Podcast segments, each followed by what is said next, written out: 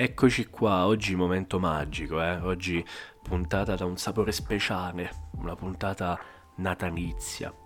Parliamo un po' del Natale. Cos'è il Natale se non quel momento magico, quel momento dove incontri i parenti, dove saluti la zia, che non vedevi dal Natale precedente perché ci sarà un motivo. E lo zio che ti inizia subito a sfottere e a parlare come se si trovasse automaticamente in una sitcom americana non appena tu gli apri la porta. Ehi campione, come stai? Mamma mia quanto sei cresciuto, cazzo, ti ricordavo veramente più basso, è tanto tempo che non ci si vede, raccontami un po' della tua vita, eh? Come vai, la fidanzatina? L'hai trovata?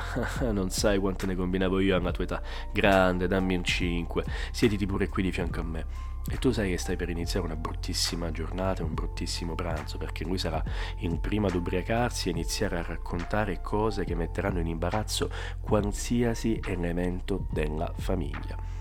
Ma il Natale è anche il momento in cui si mangia e viva l'abbondanza del cibo, è il momento in cui si gioca a tombola, è il momento in cui grazie ai soldi che ti fai sia a tombola ma allo stesso tempo anche eh, nel gioco delle carte riesci a pagare l'affitto a Milano. No, non fa ridere, non è nemmeno vera, mi scuso con voi. Ma è anche il momento del cinepanettone, tutte le citazioni di Boldi, di De Sica, una cafonata su tutte, ripetute a menadito con tuo cugino, con i tuoi parenti, che puntualmente, soprattutto quelli un po' più anziani, quelli un po' più rincoglioniti, non capiscono, come a volermi dire ma mi sai per culo per caso? Beh, sì. Come non ricordare però anche quella categoria di parenti che aspettano il Natale per sciorinare le loro nuove conoscenze. Quelli che nel periodo prenatalizio iniziano ad informarsi su tutti i temi d'attualità a saperne più di qualsiasi rinvigorito studioso.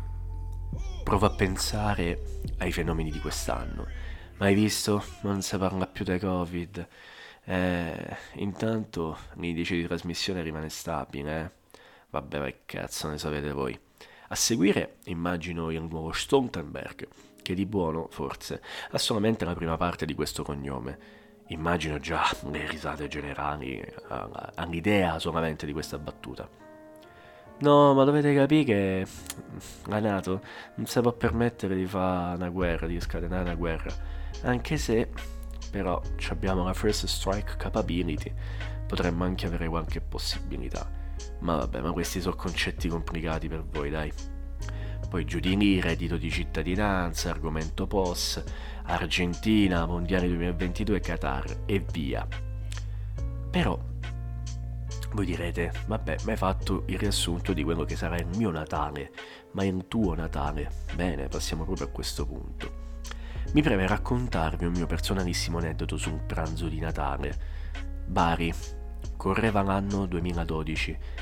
Io, pischelletto di undici anni, senza nemmeno un pelo in faccia, con la mia famiglia ci rechiamo a pranzo dai parenti per l'appunto del capoluogo pugliese.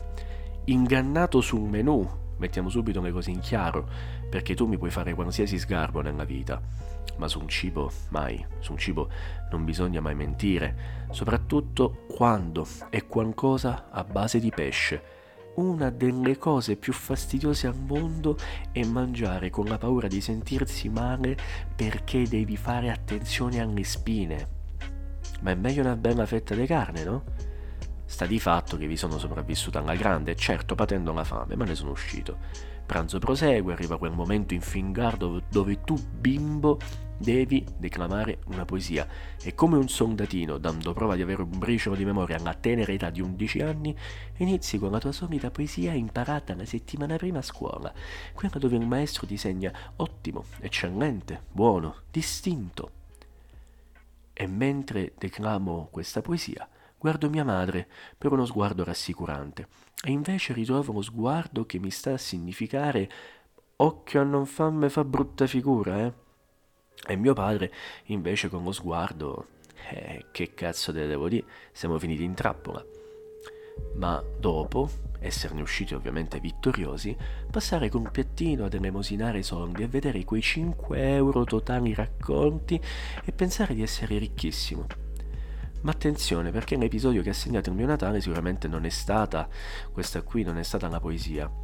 e nemmeno un tentato omicidio attraverso le rische di pesce o qualche treccia di mozzarella andata storta, ma è stata una, pa- una partita a P E S duemiladodici, in buon vecchio Pro Evolution Soccer. Io e il mio cuginetto di sette anni ci posizioniamo davanti alla console del momento, la PlayStation tre. Orario, ma saranno state le diciassette e trenta, tra parenti anziani che iniziano a crollare uno dopo l'altro come anche fosse un castello di carte, che dopo ovviamente un dodicesimo torrone di fila si accomodano su un divano appanzati ed in fase di abbiocco, tra persone che giocavano a briscola, a tressetti, a sco- asso che fugge, scopa. Sentivo i miei riflessi e i miei pompastrelli pronti a vendicarsi del menù a base di pesce. Non contento, entrambi juventini, ahimè, iniziamo un roboante Juventus-Juventus con il tandem d'attacco del Piero Amauri. Nel ludibrio del gioco un parente, risvegliatosi dal sonno, mi chiama ed io riattivo. Cosa faccio se non mettere il gioco in pausa? Però mio cugino stava iniziando la sua fase offensiva con un lungo lancio di Marchisio a Camoranesi. Non l'avessi mai fatto, non avessi mai messo pausa. Pianti inauditi perché io avevo fermato una sua azione portentosa che lo avrebbe di per certo portato a vincere la partita. Io incerto se menarlo o semplicemente scusarmi, già allora optai per la strada diplomatica, convincendolo a ricominciare la partita. Niente e nessuno però mi vietava di menarlo metaforicamente su un campo. Infatti Juventus-Juventus finì tre a zero per il sottoscritto. Adesso sì che puoi piangere. Un altro episodio e poi vi lascio andare anche voi al vostro dodicesimo torrone di fila, riguarda un altro videogioco, sempre di, eh, di ambito calcistico, due anni prima. Due anni prima io avevo questa zia che era solita regalarmi, diciamo, dei regali riciclati al figlio, cioè erano dei puzzle da tre anni in su. Io a otto anni, che me ne posso fare un puzzle che mi fanno anche schifo? Ovviamente io, guardando mia madre, capivo che di dover stare zitto. Accettavo e mettevo via in tasca.